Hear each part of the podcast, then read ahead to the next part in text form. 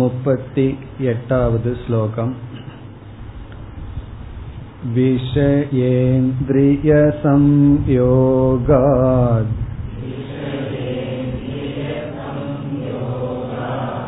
यत्तदग्रे मृतोपमम्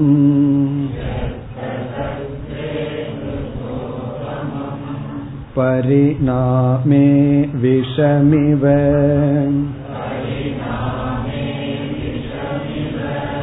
तत्सुखं राजसंस्मृतम्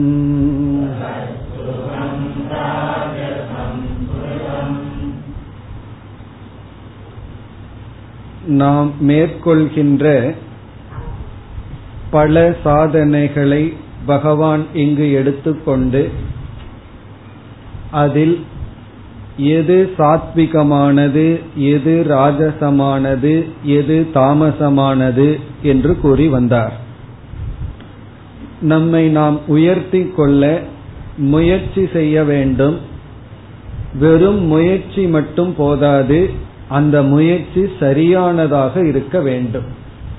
ஆகவே பகவான் எப்படிப்பட்ட தவம் எப்படிப்பட்ட தானம் எப்படிப்பட்ட யாகம் எப்படிப்பட்ட கர்மம்?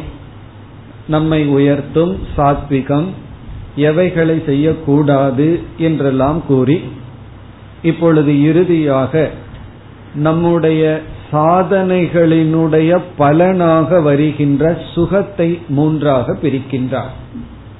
நாம் விதவிதமான சாதனைகளை மேற்கொண்டால் அந்த சாதனைகளிலிருந்து நமக்கு கிடைக்கின்ற இறுதி பலன் இன்பம். அந்த இன்பத்தை பகவான் எது சாத்விகமான இன்பம் எது ராஜசம் எது தாமசம் என்று பிரிக்கின்றார். இதை நாம் ஏற்கனவே பார்த்தோம். சாத்விகமான சாதனையிலிருந்து வருகின்ற இன்பம் சாத்விகமான இன்பம் ராஜசமான சாதனையிலிருந்து வருவது ராஜச இன்பம் தாமசமான சாதனையிலிருந்து வருவது தாமச இன்பம் என்றும் பார்த்தோம். ஆனால் இங்கு பகவான் வேறு விதத்தில் இதை அறிமுகப்படுத்துகின்றார். எது சாத்விகமான இன்பம் என்றால் ஆரம்பத்தில் எது விஷத்தை போல் இருந்து அமிர்தத்தை போல் முடிவடைகின்றதோ அது சாத்விகமான இன்பம். நல்ல சில பண்புகளையெல்லாம் நாம் அடைய வேண்டும் என்றால் ஆரம்பத்தில் அது கடினமாக இருக்கும் விஷத்தை போல் இருக்கும். ஏகாந்தத்திலிருந்து சுகத்தை அடைதல் விரதத்தில சுகத்தை அடைதல் மௌனத்தில சுகத்தை அடைதல் இப்படிப்பட்ட நிலையிலிருந்து இன்பத்தை அடைய வேண்டும் என்றால் ஆரம்பத்தில் அது நமக்கு விஷத்தை போல் இருக்கும். ஆனால் முடிவு அமிர்தத்தை போல் இருக்கும். காரணம் என்னவென்றால் அப்படிப்பட்ட இன்பத்தை அடைய மனதை நாம் பண்படுத்த வேண்டும். மனதை நாம் நுண்ணியதாக்க வேண்டும். அது சாத்விகம் என்று சொன்னார். இனி நாம் ராஜச இன்பம் என்ன என்று பார்க்க வேண்டும். முப்பத்தி எட்டாவது ஸ்லோகத்தில் எது ராஜசமான இன்பம்? அதை குறிப்பிடுகின்றார். சாத்விகத்தை தலைகீழாக குறிப்பிடுகின்றார். எந்த இன்பம் ஆரம்பத்தில் அமிர்தத்தை போலும் முடிவில் விஷத்தை போலும் இருக்குமோ அது ராஜசம் என்று சொல்கின்றார். சாத்விகம் என்பது ஆரம்பத்துல விஷத்தை போல் இருக்கும் கடினமா இருக்கும். இப்ப ஜபம் தியானம் தனிமை மௌனம் அல்லது மன்னித்தல் இப்படிப்பட்ட சாதனைகள்ல ஆரம்பத்துல போனா விஷத்தை போல் இருக்கும் கடினமாக இருக்கும் துக்கமாக இருக்கும். பரிணாமே அபியாசம் செய்து செய்து முடிவில் அதிலிருந்து நமக்கு ஒரு சுகம் கிடைக்கும். இது சாத்விகம். ராஜசம் என்பது ஆரம்பத்தில் இன்பமாக இருக்கும். துவங்குவதில் மிக இன்பமாக இருக்கும். முடிவு துயரத்தில் இருக்கும். இந்த நட்புக்கு உதாகரணம் சொல்வது போல கீழோருடைய நட்பு கரும்பினுடைய நுனி கரும்பு போல் ஆரம்பிக்கும். கடைசி நுனியில் இருக்கிறது இன்பமா இருக்கும் போக போக கசப்பா இருக்கும். மேலோருடைய நட்பு ஆரம்பத்துல கசப்பா இருக்கும். அவ்வளவு தூரம் ஒட்டாத மாதிரி இருக்கும் போக போக இனிப்பாக இருக்கும். அப்படி ராஜசம் என்பது ஆரம்பத்தில் அது சுகமாக இருக்கும். அது செல்ல செல்ல இறுதியில் துயரமாக முடியும். அவ்விதம் குறிப்பிடுகின்றார். பிறகு இந்த சுகம் எப்படி தோன்றுகிறது? அதை முதல் சொல்லில் குறிப்பிடுகின்றார். விஷய இந்திரிய சம்யோகா ஸ்லோகத்தினுடைய முதல் பகுதி விஷய இந்திரிய சம்யோகாத். விஷயங்களும் இந்திரியங்களும் சேருவதனால் வருகின்ற சுகம். விஷயம்னா ஐந்து விதமான இந்திரியங்களுக்குரிய விஷயம். சப்த ஸ்பர்ஷ ரூபரச கந்தம் என்கின்ற ஐந்து விதமான விஷயங்கள். அதாவது நாக்குக்கு வந்து உணவுப் பொருள்கள் கண்ணுக்கு காட்சி பொருள்கள் காதுக்கு சப்தங்கள் இசை இது போன்ற விஷயங்கள். இந்திரியம்னா ஐம்புலன்கள். இந்திரியங்களும் விஷயங்களும் சேருவதனால் இந்திரிய விஷய சம்யோகா அதனுடைய சேர்க்கையினால் எது அக்ரே அமிர்த உபமம். எந்த ஒரு இன்பம் அக்ரே ஆரம்பத்தில் அமிர்த உபமம் அமிர்தத்துக்கு சமமாக இருக்குமோ? அதாவது சுகபோகங்கள் உலகத்தில் நாம் அனுபவிக்கின்ற சுகங்கள் எல்லாம் ஆரம்பத்தில் அமிர்தத்தை போல் இருக்கும். எத்தது அக்ரே அக்ரேனா ஆரம்ப காலத்தில் அமிர்தத்தை போல் இருக்கும். பிறகு பரிணாமே விஷம் இவ. பரிணாமே என்றால் முடிவில். முடிவில்னா கொஞ்ச காலத்துக்கு பிறகு. இங்க முடிவு என்றால் சில காலங்களுக்கு பிறகு. அந்த சுகம் தொடர்ந்து இருக்காது. அந்த சுகம் வந்து ஒரு குறுகிய காலத்துல தான் இருக்கும். ஆரம்பத்துல அமிர்தமா இருக்கும். பிறகு பரிணாமே. பரிணாமம்னா முடிவில் சில காலங்கள் பிறகு விஷம் இவ. அது விஷத்தை போல் ஆகிவிடும். தது சுகம் ராஜசம் ஸ்மிருதம். அந்த சுகம் ராஜசம் என்று சொல்லப்படுகிறது. ராஜச சுகம் ஆரம்பத்துல நல்லா இருக்கும். முடிவு விஷத்தை போல. பிறகு இங்கு சங்கரர் குறிப்பிடுகின்றார் ஏன் முடிவு விஷத்தை போல் இருக்கின்றது என்றால் இந்த போகங்கள் எல்லாம் ராஜச சுகம் எல்லாம் நமக்கு என்ன விதமான முடிவை கொடுக்கும் என்றால் ஷரீர பலத்தை இழக்க வைக்குமா? உடலினுடைய ஆரோக்கியம் சென்றுவிடும். அதாவது நாக்குக்காகவே நாம் உட்கொண்டு உணவை உட்கொண்டு வந்தால் ஆரோக்கியமான உணவை சாப்பிடுறதை விட்டுட்டு எது சுவை தருமோ அதையே சாப்பிட்டு இருந்தா கொஞ்ச நாள் என்ன ஆகும் ஆரம்பத்துல நல்லா இருக்கும். ஆனால் பரிணாமே சரீர பலம் நம்மை விட்டு சென்று விடும். அப்ப என்ன சொல்றார்? பலஹீனத்துவார். இந்த சரீர பலம் நம்மை விட்டு சென்று விடும் பரிணாமே. பிறகு வந்து இந்திரிய சக்தி ஹீனம் இந்திரியங்களினுடைய சக்தி இழந்து விடும். இப்ப நம்ம கண்ணுல இன்பத்தை அனுபவித்துக் கொண்டே இருந்தால் இப்ப டெலிவிஷனை வந்து ஒரு நாளைக்கு ஏழு மணி நேரம் பாக்கிறோம்னு வச்சுக்குவோமே. அப்படி இருந்தா எவ்வளவு நாள் இந்த கண் இருக்கும்? அதே போல காதுல வந்து வாக்மேனை வச்சுட்டு எப்பொழுது பார்த்தாலும் ஏதாவது மியூசிக் கேட்டுட்டே இருந்தோம்னா எவ்வளவு காலம் தான் அந்த காது செயல்படும்? இவ்விதம் இந்திரியங்கள் விஷயங்களோடு அதிகமாக பயன்படுத்தினால் எந்த இந்திரியங்களை நாம் அதிக போகத்துக்கு பயன்படுத்துகின்றோமோ அந்த இந்திரிய சக்தி சில நாட்களில் நாம் அந்த சக்தியை இழப்போம். பிறகு அந்த இந்திரியத்தை வாழ்க்கைக்கு தேவையான இடத்திலையும் கூட பயன்படுத்த முடியாது. இந்திரியங்களை பகவான் பயன்படுத்தாம இருக்கிறதுக்காக படைக்கவில்லை. கண்ணு காதை பயன்படுத்தணும். வாழ்க்கைக்கு தேவைக்கும் பயன்படுத்தணும். நம்மை உயர்த்துவதற்கு இதைத்தான் பயன்படுத்தி ஆகணும். கண்ணும் தேவை காதும் தேவை இதெல்லாம் தேவைதான்.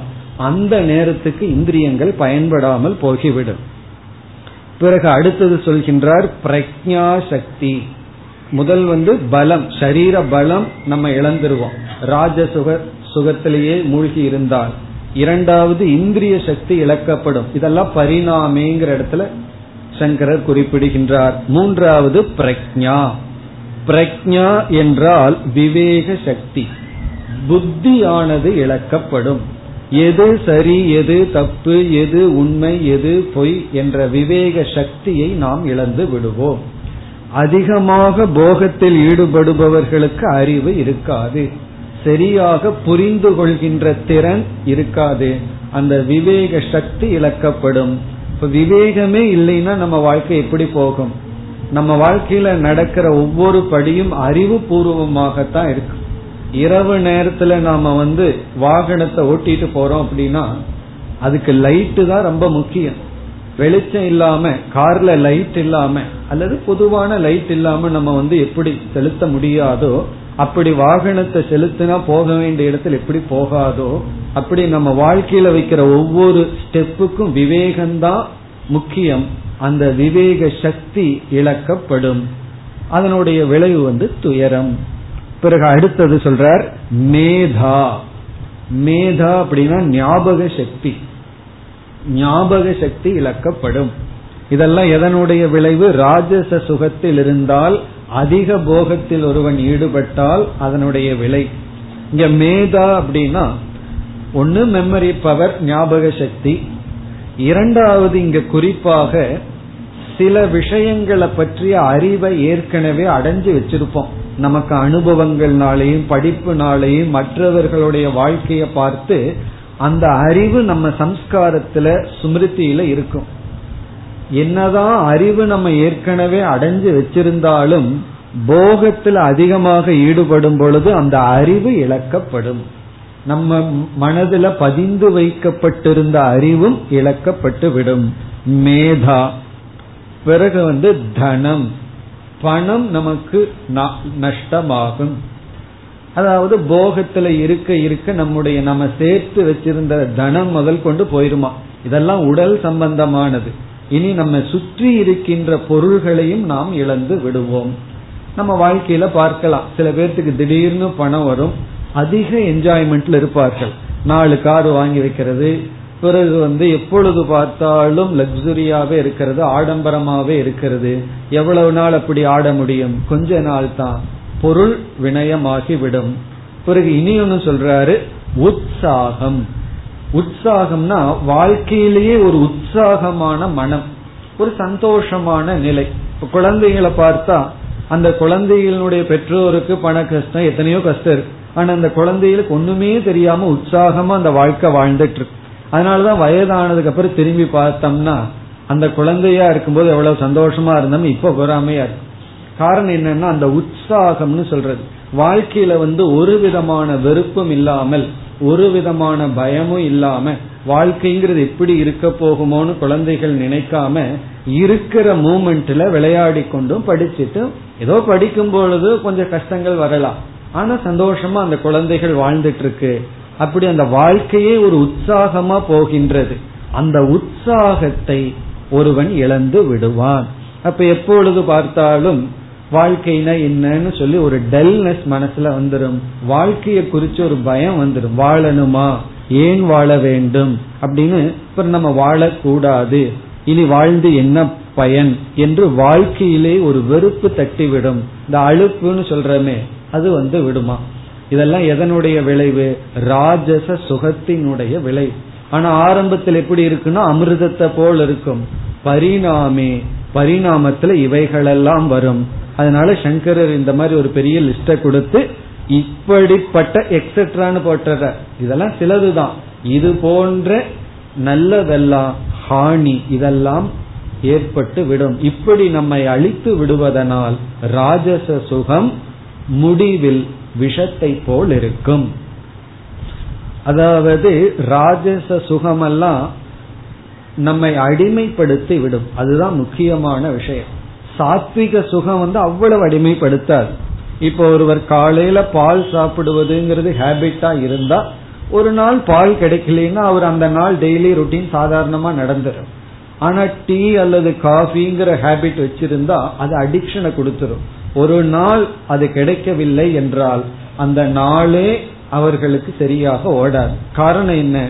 ஒரு பொருளுக்கோ உணவுக்கோ நம்ம வந்து அடிக்ஷன் ஆயிருந்தா சில பேர் பேப்பர் படிக்கிறதுக்கே அடிக்ஷன் ஆயிருப்பார். அன்னைக்கு பேப்பர் வரல கிடைக்கல அப்படின்னா ஏதோ பைத்தியம் பிடிச்ச மாதிரி இருக்கும். காரணம் என்னன்னா இதுதான் ராஜச சுகத்தினுடைய விளைவு. அதிக போகத்தில் ஈடுபட்டால் முடிவு இந்த நிலைக்குத்தான் வரும். இத நம்ம தெரிஞ்சிட்டா இதுல ஒரு பெரிய விஷயம் இருக்கு.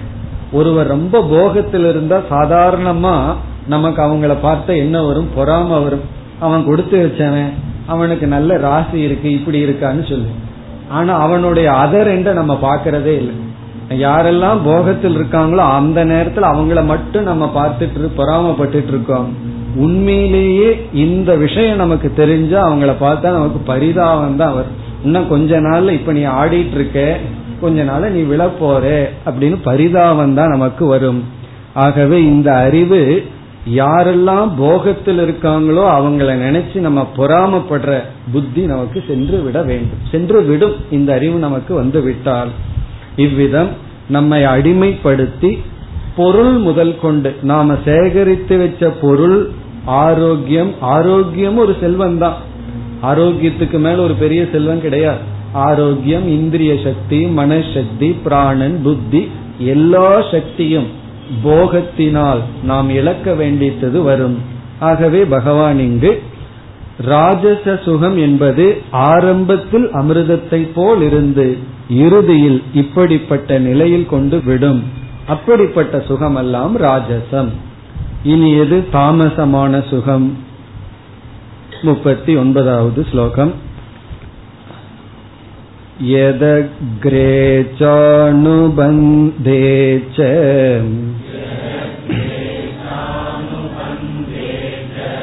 सुखं मोहनमात्मनः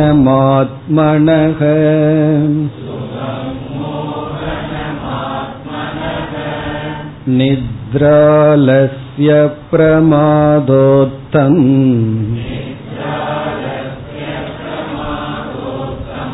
तत्तामसमुदाहृतम्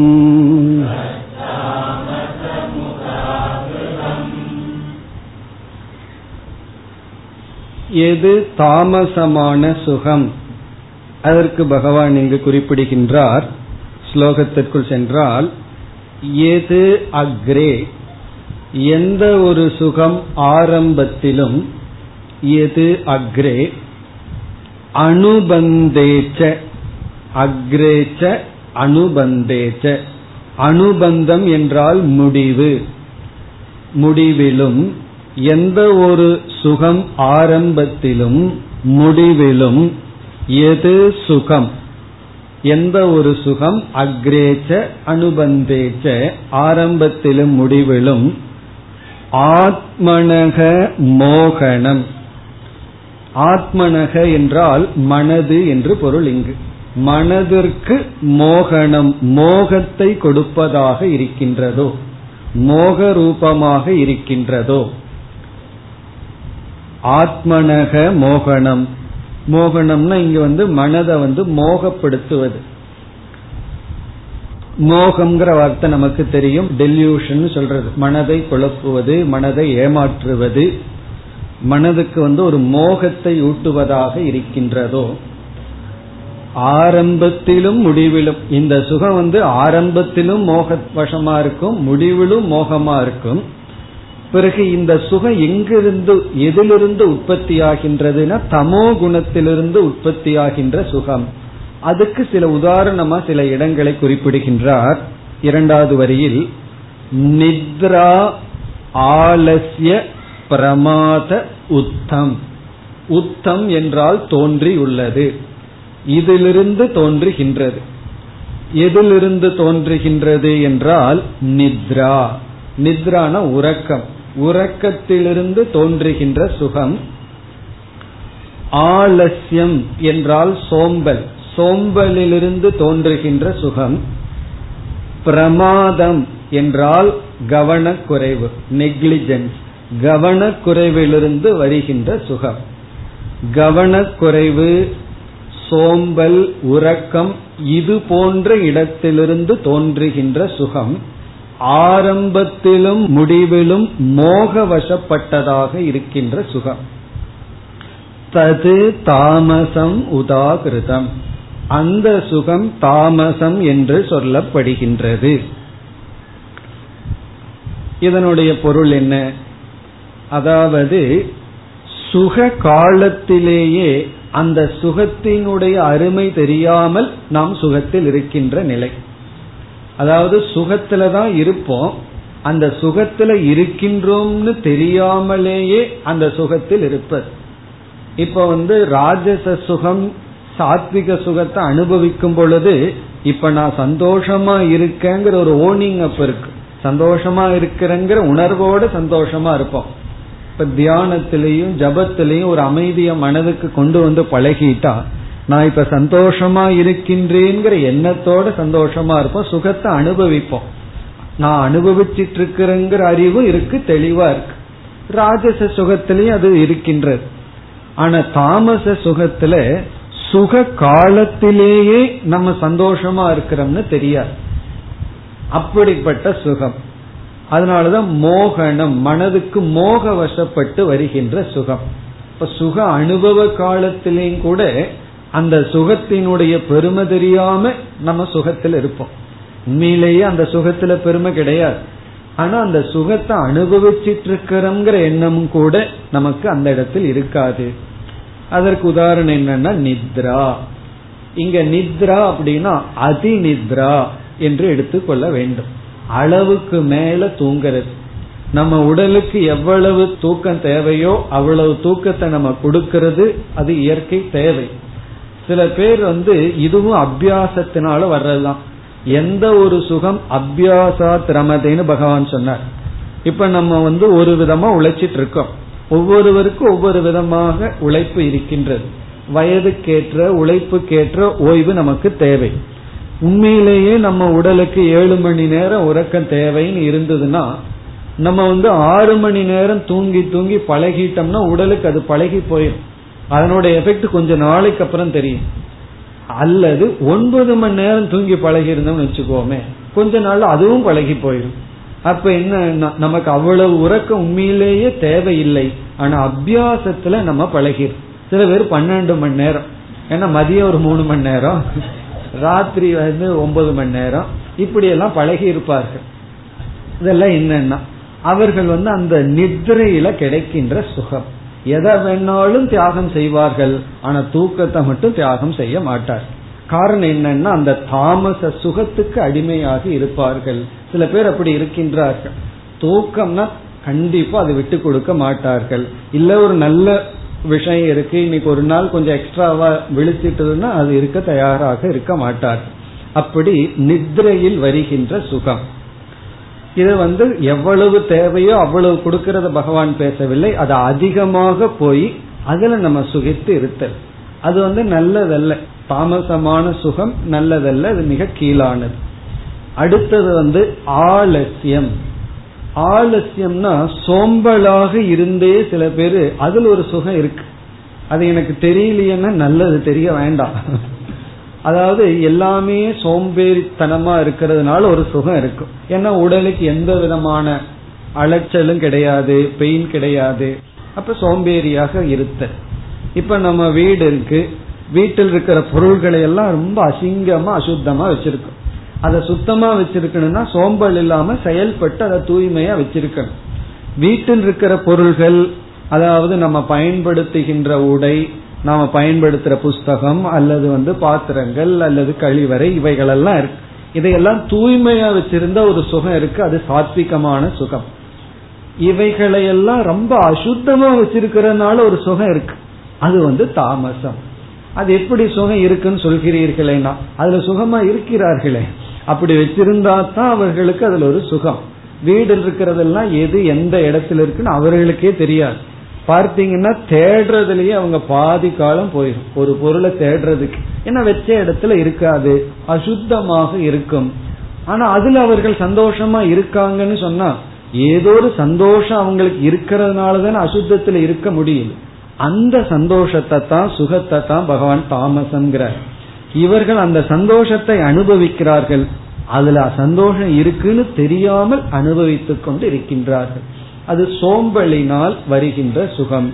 முக்கியமான ஒரு வேலை இருக்கு. அதை செய்யாம சோம்பேறியா இருக்கிறதுனால ஆனா ரஜோகுண சத்துவ குணத்தில் இருக்கிறவங்களுக்கு அந்த நேரத்துல சந்தோஷமா இருக்க முடியாது. துக்கம் தான் இருக்கும் ஆனா இவர்களுக்கு துக்கம் வராது. காரணம் இன்னொரு பெரிய பொறுப்பு இருக்கும். தூய்மைப்படுத்த வேண்டியது ஏதோ ஒரு வேலை இருக்கு. அது அப்படியே விட்டுட்டு சும்மா இருப்பார்கள். நமக்கு இங்க ஆத்திரமா வரும். இத்தனை வேலை இருக்கே இப்படி இருக்கேன்னு. ஆனா அவங்களுக்கு அது சந்தோஷமா இருக்கும் வரைக்காது அப்ப நீங்க புரிஞ்சுக்கணும் தாமச சுகத்தில் இருக்காங்க நம்ம ஒன்றும் பண்ண முடியாது அப்படின்னு புரிஞ்சுக்கணும். நமக்கு தான் இங்க வெந்துட்டு இருக்கும் இன்னும் இப்படி இருக்கே இப்படி வச்சிருக்கேன் ஆனா அவர்களுக்கு அது ஒண்ணுமே தெரியாது. காரணம் அது ஒரு விதமான தாமச சுகம். பிறகு பிரமாதக. பிரமாதம் அப்படின்னு இங்கு பகவான் சொல்வது கவனக்குறைவு. கவனக்குறைவினால் வருகின்ற சுகம். நம்ம ரொம்ப கேர்ஃபுல்லா இருக்கணும். எதுல கவனமா இருக்கணுமோ அங்க கவனமா இருக்கணும். சில பேர் வந்து எல்லாத்துலயுமே கேர்லெஸ்ஸா இருப்பார். இந்த கவனக்குறைவு எப்படிப்பட்ட ஒரு இழப்பு நமக்கு கொடுக்கும்னு அவர்களுக்கு தெரியாமல் கவனக்குறைவா இருக்கும் பொழுது அந்த கவனக்குறைவினால் வருகின்ற விபரீத பலனை தெரியாததனால் ஒரு சுகம் இருக்கே. அது வந்து தாமசமான சுகம். ஒரு முறை நான் வெஹிக்கிள்ல போயிட்டு இருக்கும்போது ஒரு கிராமத்துல ரோட் ஓரத்துல வந்து ஒரு கிணறு. அந்த கிணறு எல்லாம் பாத்தீங்கன்னா ஒரு திட்டெல்லாம் இருக்கும். அதுல படுத்து ஒருத்தர் தூங்கிட்டு இருக்க யோசிச்சு பாரு. எனக்கு தான் இங்க வந்தது. என்ன ஆச்சுமோ? போய் சேர்றதுக்குள்ள அவர் எந்த பக்கம் திரும்பி விழுகிறாரோ? ஆனா அவர் என்ன? சந்தோஷமா தூங்கிட்டு இருக்கார் இது என்னன்னா தாமசமான சுகம். யாரால அப்படி தூங்க முடியுமா? சத்துவ ரஜோகுணத்தில் இருப்பவர்களை கொண்டு போய் என்னதான் டயர்டா இருக்கட்டும் அந்த கிணத்து திட்டுல படுத்து தூங்குங்கன்னு சொன்னா தூங்க முடியுமான்னா. அவர் ஒருத்தர் தூங்கிட்டு இருந்தார். பிறகு ரீசெண்டா பார்த்தேன். பைக்ல பின்னாடி ஒருவர் உட்காந்து தூங்கிட்டு போறார். அது நம்ம ரூட்ல பின்னாடி உட்காந்து தூங்கிட்டு போனா அது எப்படின்னா இதெல்லாம் கேர்லெஸ்னால வர்ற ஒரு சுகம். கொஞ்சம் யோசிச்சு பார்த்தா இப்ப நம்ம எந்த வாகனத்துல ரூட்ல போனாலுமே டேஞ்சர் அதுவும் டூ வீலர்ல பின்னாடி உட்கார்ந்து தூங்கிட்டு போனா எப்படி இருக்கும்னா சில பேர் அப்படி செய்கிறார்கள். அதெல்லாம் என்னன்னா பிரமாதக கவனக்குறைவு. அப்படி கவனக்குறைவுனால் ஒரு சுகம் இருக்கு. அது அவங்கள டிஸ்டர்ப் பண்றது இல்லையே. மற்றவங்கள தான் டிஸ்டர்ப் பண்ணது. இதுல இருந்து என்ன தெரியுதுன்னா அவங்க அதை டிஸ்டர்ப் ஆகாம இருக்கிறதே ஒரு சுகத்தினால தானே அந்த சுகம் அவர்களுக்கு இருக்கின்றது. அப்ப நான் அவர் இதுல யார் உயர்ந்தவர்கள்? அவங்கள ஞானின்னு எடுத்துக்கிறதா? ஞானி அதை எடுத்துக்க கூட. இப்ப ஞானின்னு எடுத்துனா கிணத்து திட்டுல போய் படுத்து தூங்கணும்னு அர்த்தமாயிடும் அப்படி அல்ல. அவர்களை எப்படி எடுத்துக்கணும்னா தாமசத்தில் இருக்கின்றார்கள். நம்ம இதுல டிஸ்டர்ப் ஆகிறோம் அப்படின்னா தமோ குணத்திலிருந்து வந்திருக்கோம் வெளியே வந்திருக்கோம்னு அர்த்தம். இங்க எப்படி பகவான் சுகத்தை மூணா பிரித்தாரோ அதே போல நம்ம துக்கத்தையும் மூன்றாக பிரிக்கலாம். சாத்விகமான துக்கம் ராஜசமான துக்கம் தாமசமான துக்கம்னு பிரிக்கலாம். எந்த துக்கம் நம்மை உயர்த்துமோ அது சாத்விகம். அர்ஜுனனுக்கு வந்த துக்கம் வந்து சாத்விகமான துக்கம். அந்த துக்கம் சோகம்தான் அவனுக்கு வந்து வேதாந்தத்துக்குள்ள வர வச்சது. துரியோதனனுக்கும் துக்கம் வந்திருக்கு. ஒவ்வொரு முறையும் பாண்டவர்களை பார்த்து பார்த்து பொறாமப்பட்டு இருக்கிற துக்கம். அந்த துக்கம் வந்து தாமசம் அல்லது ராஜசம். அப்படி துக்கமும் கூட நம்ம வந்து மூன்றாக பிரிக்கலாம். இப்ப நம்ம ஒருத்தரை வந்து கோவப்பட்டு பேசிட்டோம் தவறான வார்த்தைய சொல்லிட்டோம். நாம் இப்படி சொல்லிட்டோமேனு துக்கப்படுறோன்னு வச்சுக்கோமே அது சாத்விகமான துக்கம். காரணம் என்ன? நான் இப்படி செஞ்சிருக்க கூடாது செஞ்சிட்டேன் அப்படின்னு நம்ம வருத்தப்படுவது. சில பேர்த்துக்கு அந்த துக்கம் இல்லை அப்படிங்கிறது எதை குறிக்கின்றது? அவர்கள் மனது பண்படவில்லை என்பதை குறிக்கின்றது. அப்படி இவர்களுக்கு வந்து ஒரு பெரிய துக்கம் வரப்போகு. பெரிய ஆபத்துல வீழ்வார்கள். கவனக்குறைவாக இருந்தால் அது தெரியாமல் ஒரு சுகமாக இருத்தல் எல்லாம் தாமசமான சுகம். இதை நம்ம ரொம்ப பார்க்கலாம். அதாவது வந்து ஒரு பொறுப்பில்லாமல் மிக மிக கவனக்குறைவுடன் ஆனா சந்தோஷமா இருப்பார்கள். அதை பார்த்தா மற்றவர்களுக்கு தான் பொறுக்காம இருக்கு. அது காரணம் என்னன்னா அவர்களுக்கு அது புரியுது. அதனுடைய கவனக்குறைவுனால என்ன டேஞ்சர் வரும்னு. ஆனா அவர்களுக்கு அது தெரியவில்லையே அது இருந்து சந்தோஷமா இருக்காங்களேன்னா அதுதான் பகவான் தாமசம் என்று சொல்கிறார். அத வந்து நம்ம வேதாந்தத்தோட கனெக்ட் பண்ணக்கூடாது. சுக துக்கத்தில எல்லாம் சமமா இருக்கார். எது வந்தாலும் இவர் வந்து கண்டுக்கிறது இல்லை எந்த முடிவிலும் இவர் பாதிக்கப்படுவதில்லைன்னு எல்லாம் நினைச்சுக்க கூடாது. அது வந்து ரொம்ப கீழான நிலையில் இருப்பது. அப்படி நித்ரா ஆலசிய பிரமாத உத்தம். இப்படி வருவது தது தாமசம் உதாகிருதம் இப்படிப்பட்ட சுகம் எல்லாம் தாமசமான சுகம். பிறகு வந்து மது அருந்துவதனால் வருகின்ற சுகம். இதெல்லாம் மோகம். மனதுல வந்து மோக வசப்பட்டு வருகின்ற சுகம். இதெல்லாம் தாமசம். மது அருந்ததுனால் ஒரு சுகம் இருக்கிறதுனால தான் அதை அருந்துகின்றார்கள். அது மற்றவர்களுக்கு அதுல சுகம் இருக்கிற மாதிரி தெரியாது. ஏன்னா அது சாதாரண நேரத்திலேயே நமக்கு புத்தி ஒழுங்கா வேலை செய்யறது இல்லை இனி அதையும் குடிச்சு புத்தியும் கெடுத்துட்டு ஆனா சந்தோஷமா இருக்கார்களே அதுல ஒரு சந்தோஷம் அவர்கள் அடைகின்றார்களேனா? அதனாலதான் அதை அவர்கள் செய்கின்றார்கள். அதெல்லாம் தாமசமான சுகம். இவ்விதம் எது சாத்விகம் எது ராஜசம் எது தாமசம் என்று மூன்று விதமாக சுகத்தை பிரித்து பகவான் கூறி இந்த தலைப்பை அடுத்த ஸ்லோகத்தில் முடிவுரை செய்கின்றார் அதாவது ஒவ்வொரு சாதனையை எடுத்துக்கொண்டு மூன்று குணங்களாக பிரித்தல் என்பதை முடிவுரை செய்கின்றார் நாற்பதாவது ஸ்லோகத்தில்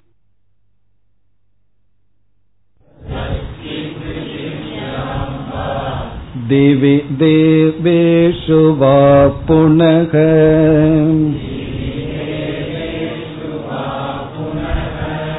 सत्त्वं प्रकृतिजैर्मुक्तम्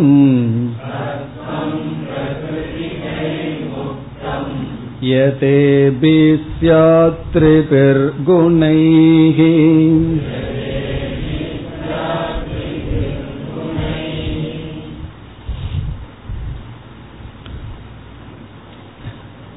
இந்த ஸ்லோகத்தினுடைய கருத்து இந்த உலகத்தில் படைக்கப்பட்ட அனைத்தும் முக்குண வடிவமானது. எல்லாமே மூன்று குணத்தினுடைய சேர்க்கை முக்குண வடிவம் என்று குறிப்பிடுகின்றார். இந்த உலகத்தில் என்னென்னலாம் இருக்கோ எல்லாமே குணத்தினுடைய அடிப்படையில் அல்லது குணத்தினுடைய மாற்றத்தில் அல்லது குண வடிவமாக இருக்கின்றது. காரணம் என்ன? மாயையினுடைய லட்சணமே திரிகுணாத்மிகா மாயா. மூன்று குணத்தினுடைய சொரூபந்தான் மாயை. அந்த மாயையிலிருந்து தோன்றியதுதான் சூக்மமான ஸ்தூலமான இந்த உலகம். சூக்மமான ஸ்தூலமான இந்த உலகமும் மூன்று குணத்துடன் கூடி இருக்கின்றது. அது ஜடமாக இருக்கலாம் சேத்தனமாக நமக்கு இருக்கின்ற மனமாக இருக்கலாம். எல்லாமே முக்குணத்தினுடைய வடிவம். இப்ப இந்த பூமி இருக்கு அது ஜடமானது தான் அதுலயும் பார்த்தோம்னா ஒரு கல் வந்து சாதாரண கல்லா இருக்கு ஒன்னு வைரமா இருக்கு ஒன்னு மரகதமா இருக்கு இப்படி இருக்கு. ஒன்று வந்து ரொம்ப சாஃப்டா இருக்கு மலரா ஒன்று இருக்கு ஒன்று வந்து கடின பாறையாக இருக்கின்றது. அப்படி இந்த செடிகளை பார்த்தா ஒரு செடி விஷ செடியா இருக்கு ஒரு செடி மருந்தா இருக்கு. இப்படி இந்த உலகத்தில் இருக்கிற ஜடமான பொருள்கள் ஸ்தாவரங்கள் மனிதர்கள் அவர்களுடைய குணம் எதை எடுத்துக்கொண்டாலும் அது முக்குண வடிவமாகவே இருக்கின்றது. அதனாலதான் இரண்டாவது அத்தியாயத்தில் சொல்லப்பட்டது திரைகுண்ய விஷயா வேதா நிஸ்திரைகுண்யோ பவார்ஜுனன் சொல்லி இந்த உலகமே முக்குண வடிவம் அதனால நீ இந்த உலகத்தில் வைராகியத்தை அடை அப்படின்னு அர்ஜுனனுக்கு அங்கு சொன்னார்.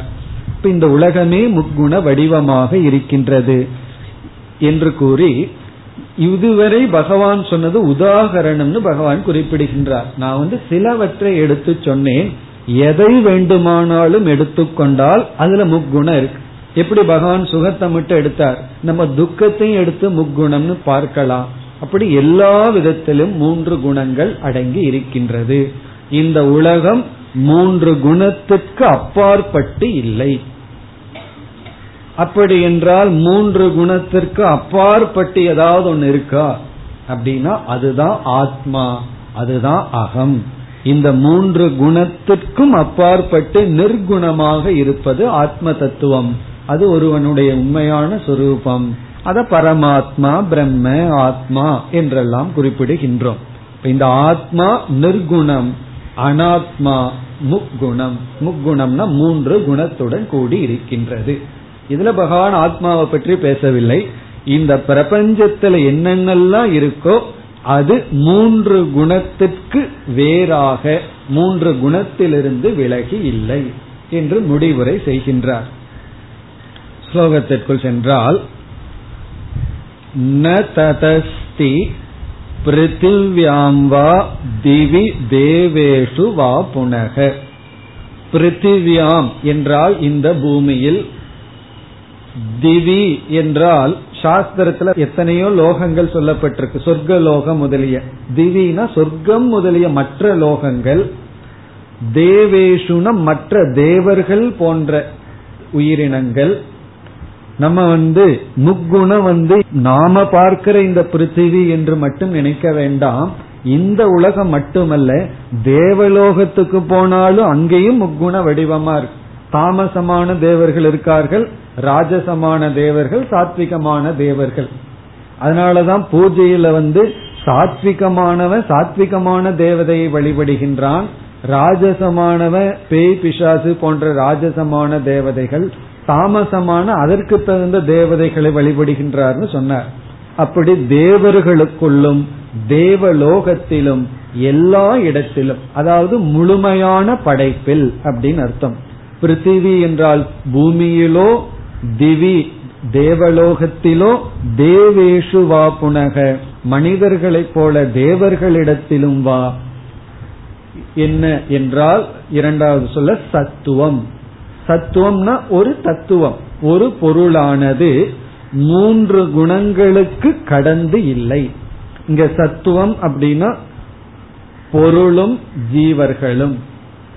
ஆப்ஜெக்ட் பொருள் ஜீவர்கள் அதை அனுபவிக்கின்ற ஜீவர்கள். தத்துவம்னா இங்க தத்துவம் அர்த்தம். அதாவது எனி ஃபேக்டர் எனி என்டிட்டி அது வந்து மூன்று குணத்திற்கு அப்பாற்பட்டு இல்லை. அதை இரண்டாவது வரியில் கூறுகின்றார். எது கடைசி பகுதி. ஏபிகி திரிபிகி குணைகி கடைசி சொல் திரிபிகி குணைகி திரிபிகின மூன்று குணைகி குணங்கள். ஏபிகின இங்கு சொல்லப்பட்ட இந்த மூன்று குணங்களுக்கு இந்த மூன்று குணங்கள் எதிலிருந்து வந்தது? திரிபிகி குணைகி ஏபிகி இந்த மூன்று குணங்கள். இந்த மூன்று குணங்களினுடைய தோற்றம் எங்கு? என்றால் பிரகிருதி ஜெய்கி பிரகிருத்தியிலிருந்து தோன்றிய. இரண்டாவது வரையில இரண்டாவது சொல். பிரகிருதி ஜெய்கி பிரகிருதி ஜெய்கினா இங்க பிரகிருத்தினா மாயா. மாயையிலிருந்து தோன்றிய மாயா தத்துவத்திடமிருந்து தோன்றிய இந்த மூன்று குணங்களிடமிருந்து முக்தம் விடுபட்ட மூன்று குணங்களிடமிருந்து விடுபட்ட சத்துவம் எந்த ஒரு பொருளும் முதல் சொல்லு போகணும் ந ததஸ்தி கிடையாது. இந்த பூமியிலோ தேவர்களிடத்திலோ தேவலோகத்திலோ பிரகிருத்தியிலிருந்து தோன்றிய இந்த மூன்று குணங்களிடமிருந்து விடுபட்ட தத்துவம் எது உண்டோ தது நாஸ்தி அது கிடையாது. முக்தம்னா இந்த பிரகிருத்தியிலிருந்து தோன்றிய குணங்களிலிருந்து விடுபட்டு இருப்பது கிடையாது. அப்படின்னா என்னன்னா எல்லாமே முக்குண வடிவமாக இருக்கின்றது. இதெல்லாம் எதுக்கு பகவான் சொல்றார்? நாம் தமோ குணத்திலிருந்து ரஜோ குணத்துக்கு உயர்ந்து ரஜோ குணத்திலிருந்து சத்துவ குணத்திற்கு உயர்ந்து சரி சத்துவ குணத்திலேயே இருந்துடலாமேன்னா அதுலேயும் இல்லாமல் அதையும் நாம் தாண்டி குணாதீதனாக வேண்டும். அல்லது ஜீவன் முக்தனாக வேண்டும். அல்லது நிர்குண சொரூபமாக நம்மை நாம் உணர வேண்டும். குணங்களிடம் இருக்கின்ற தோஷத்திலிருந்து விடுதலை அடைய வேண்டும். சத்துவம் ரஜச முழுமையா வெற்றணும் அதாவது தமசையும் ரஜசையும் முழுமையா வெற்றணும் சத்துவத்துல இருக்கணும் சத்துவத்தையும் விட வேண்டும். அது எப்படின்னா சத்துவத்தை பின்பற்றிட்டே சத்துவத்தை விடணும். சத்துவ குணத்தை விடுறதுன்னா தமோ குணத்துக்கு போறதுன்னு அர்த்தம் இல்ல இப்ப ஒரு வந்து நீ சத்துவ குணம் வந்து என்ன பாதிக்குது அதை விட்டுறன்னா அதனுடைய அர்த்தம் என்னன்னா சத்துவத்துல இருந்துட்டு சத்துவத்துல பாதிக்காம பார்க்க வேண்டும். அதாவது ரஜோகுணம் தமோ குணத்திலிருந்து விடுதலை அடைய கர்மயோகம் உபாசனை எல்லாம் துணை புரி ஒருவன் தூங்கிட்டே இருந்தான் தமோ குணத்திலேயே இருக்கான்னா கர்ம யோகத்தை பின்பற்றணும். இல்லைன்னா நமக்கு டைம் கிடைச்சதுன்னா நம்ம தமோ குணத்துக்கு போயிடுவோம். இப்ப செயலின் துணை கொண்டு ரஜோகுணத்தின் துணை கொண்டு தமோ குணத்திலிருந்து மேல வரணும். பிறகு ரஜோகுணத்தில் இருக்கும்போது உபாசனை தியானம்ங்கிற சாதனையை பின்பற்றி சத்துவ குணத்திற்கு வர வேண்டும். சத்துவ குணத்திலிருந்து சத்துவ குணத்தை கடக்க ஞானம் ஆத்ம ஞானம். அறிவினால் சத்துவ குணத்தை கடக்க வேண்டும். அப்படி கடந்து இருப்பதுதான் லட்சியம் இதுவரை பகவான் இதற்கு முன் அத்தியாயத்துல பல தத்துவங்களை எடுத்துக்கொண்டு பேசினார். இந்த இறுதி அத்தியாயத்துல முதலில் சந்நியாசத்தை எடுத்துக்கொண்டார். எது சாத்விகமான சந்நியாசம் ராஜசமான சந்நியாசம் தாமசமான சந்நியாசம்னு சொன்னார். சந்நியாசத்திலும் கூட இந்த மூன்று இருக்குன்னு நம்ம பார்த்தோம். வெறும் சந்நியாசத்தை மட்டும் நம்ம எடுத்துட்டோம்னா முன்னேற மாட்டோம். நாம எடுத்துக்கொண்ட சந்நியாசம் சாத்விகமா இருக்கணும்னு நம்ம பார்த்தோம். அடுத்ததாக பகவான் முதல்ல சந்நியாசத்தை மூணா பிரிச்சார். பிறகு ஞானத்தை இரண்டாவதாக எடுத்துக்கொண்டார். ஞானம்ங்கிறது தத்துவ ஞானம். அதாவது ஏகம் ஆத்மாங்கிறது சாத்விகம் அநேக ஆத்மாங்கிறது ராஜசம் உடல் தான் ஆத்மாங்கிறது தாமசம்னு சொன்னார்.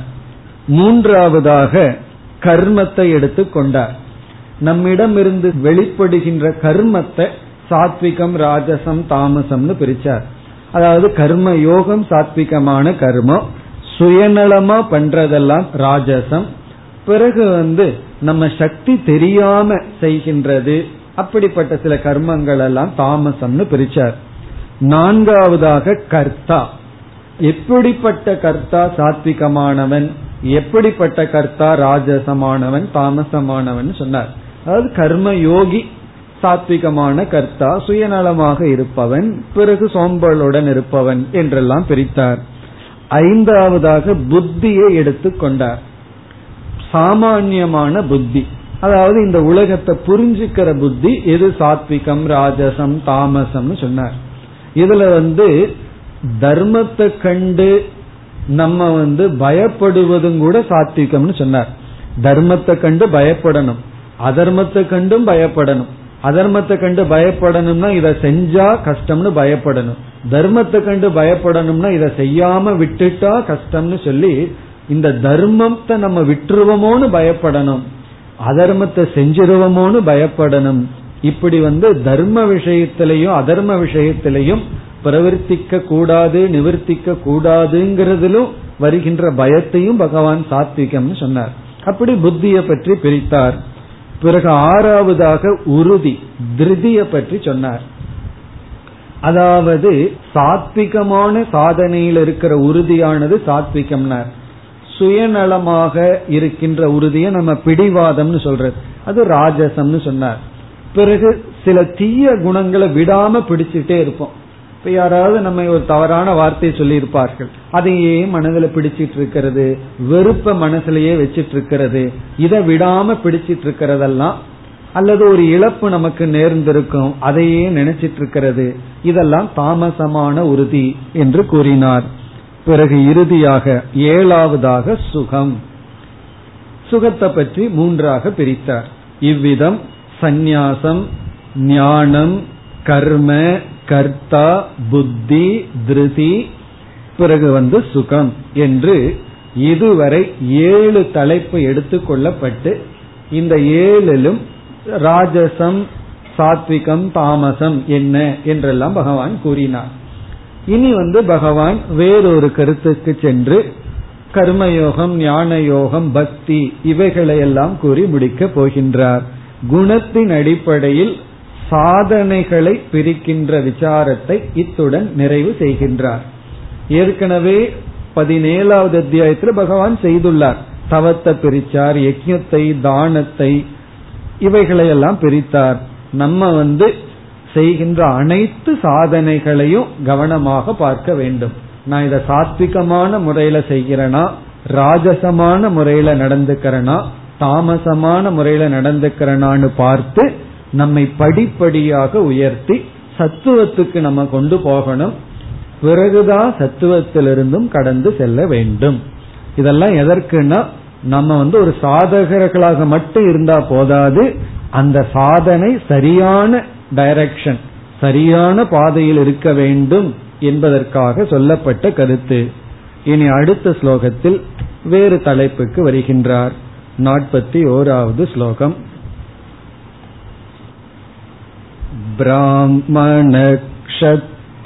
ब्राह्मणक्षत्रियविषाम् शूद्राणां च परन्तप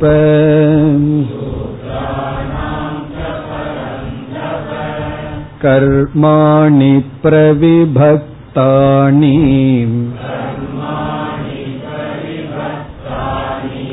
स्वभावप्रभवैर्गुणैः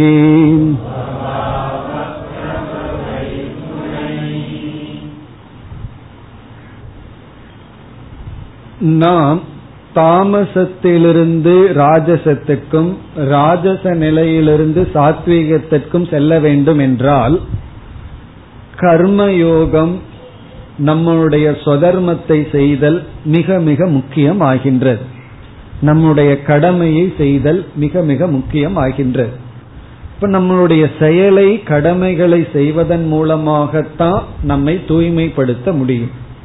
அடுத்த கேள்வி வருகின்றது எது என்னுடைய கடமை? எதை நான் செய்ய கடமையாக எடுத்துக்கொள்ள வேண்டும் என்று வரும்பொழுது அந்த கடமையும் கூட முதலில் நம்முடைய ஆசிரமத்தை பார்க்க வேண்டும்.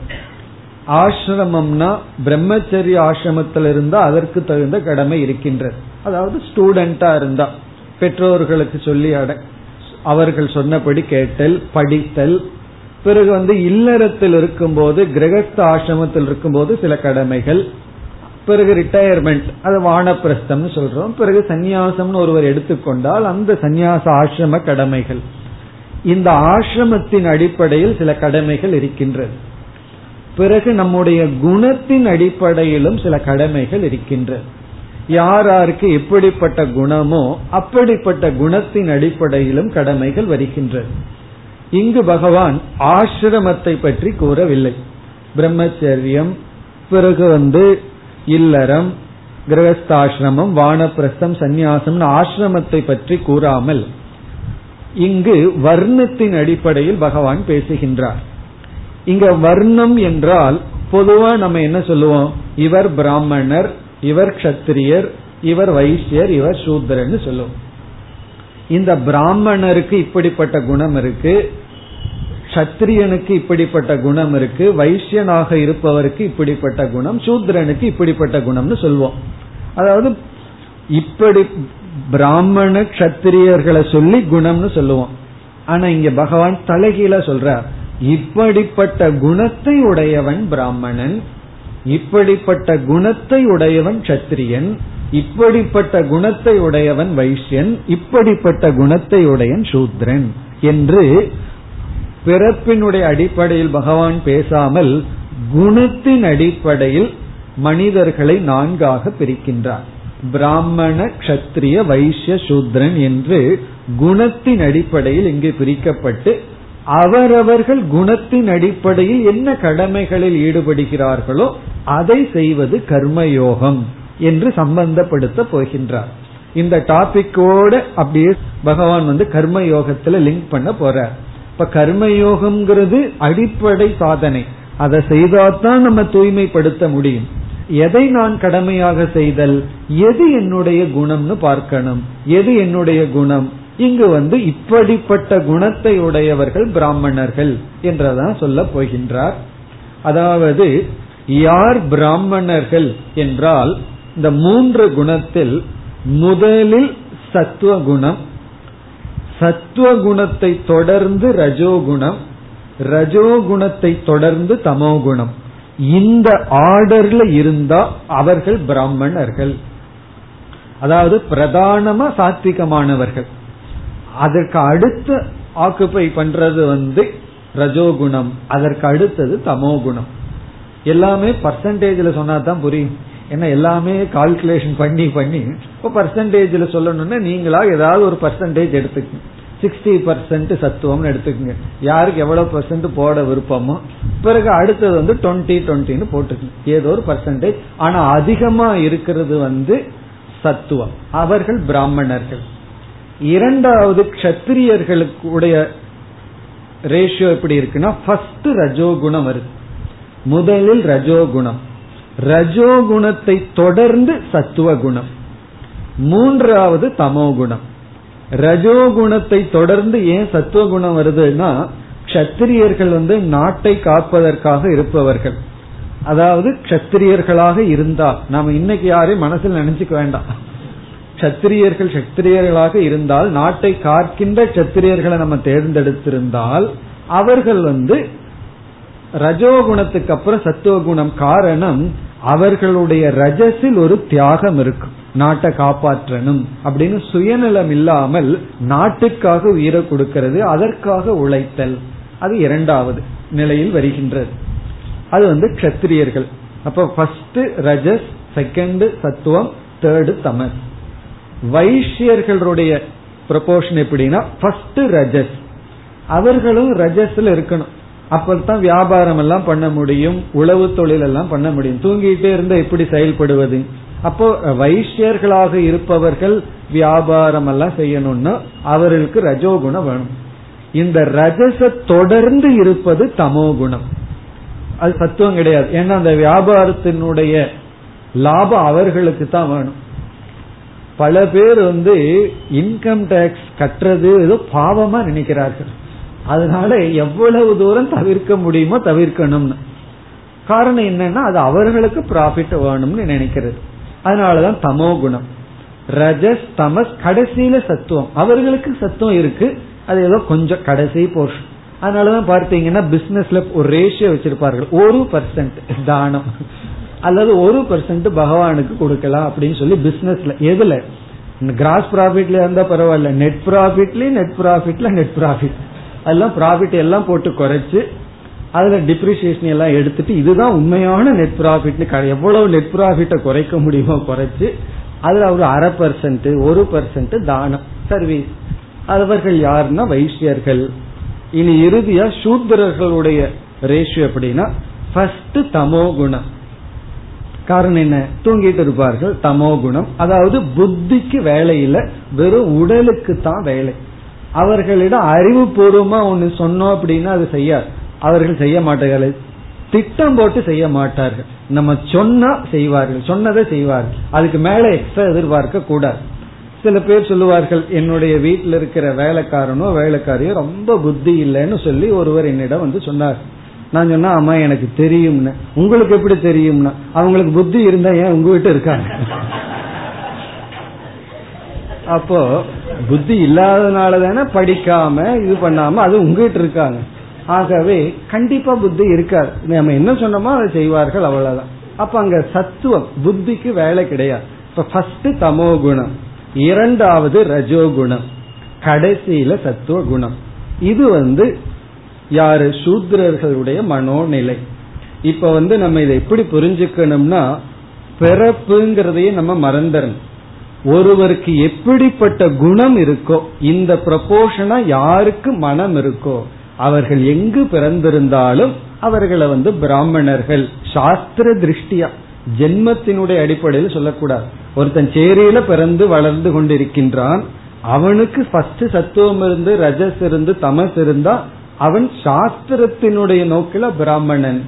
அதே போல வந்து இந்த ரேஷியோ யாருக்கு இருக்கோ அவர்கள் வந்து அந்தந்த வர்ணத்தை சார்ந்தவர்கள் பார்த்தீர்களே ஆனால் அவர்கள் அதற்கு தகுந்த நிலையில தான் செயல்பட்டு கொண்டு இருப்பார்கள் அவர்களுடைய கர்மமும் அதனுடைய அடிப்படையில தான் இருக்கும். அவர்களுடைய கடமை அந்த அடிப்படையில தான் ஒருவன் வந்து எந்த ஜாதியில வேணாலும் பிறந்திருக்கலாம். அவர் பிராமணன்கிற ஜாதியிலேயோ குலத்துல பிறந்தும் நாட்டுக்காக தியாகம் பண்ணும் பொழுது சுதந்திரத்துக்காக போராடும் பொழுது கத்திரியன் ஆகின்றான் ஏன்னா செயல்படும் பொழுது போராடும் பொழுது அங்க ரஜோகுணம் வேணும். அது தொடர்ந்து சத்துவகுணம் தியாகம் இருக்கின்றது. அப்படி ஒருவர் எந்த ஜாதியில் பிறந்திருந்தாலும் இந்த ப்ரொபோஷன் யாருக்கு இருக்கோ அவர்கள் அந்தந்த வர்ணத்தை சார்ந்தவர்கள். அவர்கள் என்ன செய்வார்கள்? அந்த பிறப்பினுடைய அடிப்படையில செயல்பட மாட்டார்கள். குணத்தின் அடிப்படையில் தான் செயல்படுவார்கள். ஒருவர் வந்து நான் இந்த குலத்துல பிறந்துட்டேன்னு இந்த காலத்துல யாரும் வேலை செய்வதில்லை. அவரவர்கள் குணத்தின் அடிப்படையில் தான் செயல் நடக்கும். பிறகு என்ன ஆகும்னா அந்த குணத்தின் அடிப்படையில் அவர்களுடைய கர்மம் இருக்கும் பொழுது பகவான் எப்படி சம்பந்தப்படுத்த போகின்றார்? அந்தந்த கர்மத்தை அவர்கள் செய்யும் பொழுது அவர்கள் சித்த சுத்தியை அடைகின்றார்கள் என்று சம்பந்தப்படுத்த போகின்றார். இப்ப இந்த ஸ்லோகத்தில் நான்கு விதமான வர்ணம் குணத்தின் அடிப்படையில் பார்க்கப்படுகின்றது என்று அறிமுகப்படுத்துகின்றார். முதல் வரியில் நான்கு வர்ணங்களை அறிமுகப்படுத்துகின்றார். பிராமண கஷத்ரிய விஷாம் சூத்ராணாம் ச பரந்தப. பரந்தப ஹே அர்ஜுனா பிராமண பிராமண என்ற வர்ணம். க்ஷத்ரிய க்ஷத்ரிய விஷாம் என்றால் வைஷ்யன் வைஷ்யர் சூத்ரக சூத்ரன் என்ற நான்கு பிராமண கஷத்திரிய வைஷ்ய சூத்ரன் என்கின்ற இந்த நான்கு விதமான வர்ணங்கள் அவர்களுடைய நான்கு விதமான வர்ணத்தை சார்ந்தவர்களுடைய கர்மாணி பிரதிபக்தானி இந்த நான்கு விதமான வர்ணத்தை சார்ந்தவர்களிடமிருந்து வருகின்ற கர்மங்கள் அவர்களுடைய கடமைகள் அவர்களிடமிருந்து தோன்றுகின்ற செயல்கள் பிரிக்கப்பட்டுள்ளது. வேறு வேறாக பிரிக்கப்பட்டுள்ளது. அது என்னென்ன கர்மம்னு பகவான் இனி சொல்ல போகின்றார். சரி அவர்கள் எந்த அடிப்படையில் பிராமண கத்திரிய வைசிய சூத்ரன் என்று பிரிக்கப்படுகின்றது? அதை குறிப்பிடுகின்றார். ஸ்வபாவ பிரபவைகி குணைகி குணைகி பிரவிபக்தானி அவர்கள் செய்கின்ற செயல்கள் குணத்தின் அடிப்படையில் பிளவுபடுகின்றது. அவங்களுடைய குணத்தின் அடிப்படையில் பிரிகின்றது. சரி அந்த குணம் தான் எப்படி வந்தது? அப்படின்னு சொன்னா பகவான் வந்து என்ன சொல்கின்றார்? அவர்களுடைய சம்ஸ்காரத்திலிருந்து புண்ணிய பலத்தினால் வருகின்றதுன்னு சொல்ற. அதத்தான் ஸ்வபாவ பிரபவைகி ஸ்வபாவம் என்றால் அவர்கள் மனதில் உள்ள வாசனைகள் பதிவுகள். பிரபவம்னா தோன்றுவது. அவர்களுடைய பதிவிலிருந்து தோன்றுவது வாசனைகளிலிருந்து தோன்றுவது. நீ அடுத்த கேள்வி வரலாம். இந்த வாசனை தான் எப்படி அவங்களுக்குள்ள போச்சுன்னா அது வந்து இந்த ஜென்மத்திலேயோ இந்த ஜென்மத்தில சொல்ல முடியாது இப்பதான் பிறந்துள்ளார்கள். இதுவரை செய்த ஜென்மத்தின் கர்மத்தினுடைய பலனாக கிடைப்பது. ஒருவர் வந்து ஒருவர் தியாகமே பண்ணிட்டு இருக்காருன்னா அதனுடைய சம்ஸ்காரம் உள்ள பதிந்து அவர்களுக்கு சத்துவ குணம் ஏற்படும். அப்படி அவர்களுடைய கர்மத்தினுடைய பலனாக வந்த வாசனையினுடைய வாசனையிலிருந்து தோன்றுகின்ற குணத்தின் அடிப்படையில் அவர்களுடைய கர்மமானது பிரிவுபட்டு இருக்கின்றது. அதாவது ஒருவர் எப்படிப்பட்ட செயல்ல ஈடுபடுவார் அப்படிங்கிறது அவர்களுடைய குணத்தின் அடிப்படையில். யாருக்கு என்ன குணம் சுவாவமா இருக்கோ அதன் அடிப்படையில தான் அவர்களுடைய செயலும் இருக்கும். பகவான் வந்து பிறகு எச்சரிக்க போகின்றார் அர்ஜுனனுக்கு. உன்னுடைய சுவாவம் கஷத்திரிய சுவாவமா இருக்கு. நீ வந்து சந்நியாசத்தை எடுத்துக்கிறன்னு சொல்லி இந்த இடத்துல போர்க்களத்திலிருந்து விட்டு காட்டுக்கு போயிட்டேன்னு வச்சுக்குவோமே ஏதாவது ஒரு நாயோ நரியோ வந்து ஊழையிட்டுச்சுன்னா உடனே நீ வில்லு எடுத்துருவ. பேசாம இருக்க மாட்டேன். காரணம் என்ன? உன்னுடைய சுவாவம் உன்னை சும்மா விடாது. உன்னை பலவந்தப்படுத்தி செயல்ல ஈடுபடுத்தும் எச்சரிக்கை விட போகின்றார். அப்படி ஒருவர் வந்து அவர்களுடைய சுவாவத்தை மறைக்க முடியாது. மற்றவங்களுக்காக கொஞ்ச நேரம் வேஷம் போடலாமே தவிர ஆனா உண்மையில் யாரும் அவர்களுடைய சுபாவத்தை மறைக்க முடியாது. அதனுடைய அர்த்தம் என்னன்னா அந்த சுவாவத்தினுடைய அடிப்படையில் கர்மமானது வெளிப்படும். பிறகு இங்க பகவான் என்ன சொல்ல போறார்? அந்தந்த கர்மங்களையே கடமைக்காக செய்ய வேண்டும். அதுல வந்து இப்ப சூத்திரனா இருந்தாலும் பரவாயில்ல. ஏன்னா உன்னுடைய சுபாவம் அப்படி இருக்கு அதுல தப்பு கிடையாது. அந்த சூத்ர சுபாவத்திலிருந்து வருகின்ற கடமையை நீ செய்து அதுல அதர்மத்தை தவிர்த்து தர்மப்படி நீ இருந்தால் ஒரு பிராமண சுபாவத்தில் இருக்கிறவனுக்கு என்ன சித்த சுத்தி கிடைக்குமோ அதே சித்த சுத்தி கிடைக்கும்னு சொல்ல போகின்றார். கோயில்ல வந்து ஒருத்த அர்ச்சகனா இருந்து பகவானுக்கு ஆராதனை தீபாராதனை காட்டுறதுனால என்ன புண்ணியமோ அதே புண்ணியம் புத்தியே இல்லாம அந்த கோயிலை தூய்மைப்படுத்துறவனுக்கும் கிடைக்கின்றது. காரணம் என்ன அப்படின்னா அவரவர்கள் அவரவர்களுடைய கடமையை கர்ம யோகமாக செய்யும் பொழுது அதே சித்த சுத்தி வருகின்றது என்று சம்பந்தப்படுத்த போகின்றார். மேலும் அடுத்த வகுப்பில் தொடர்போம் ஓம் போர் நமத போர்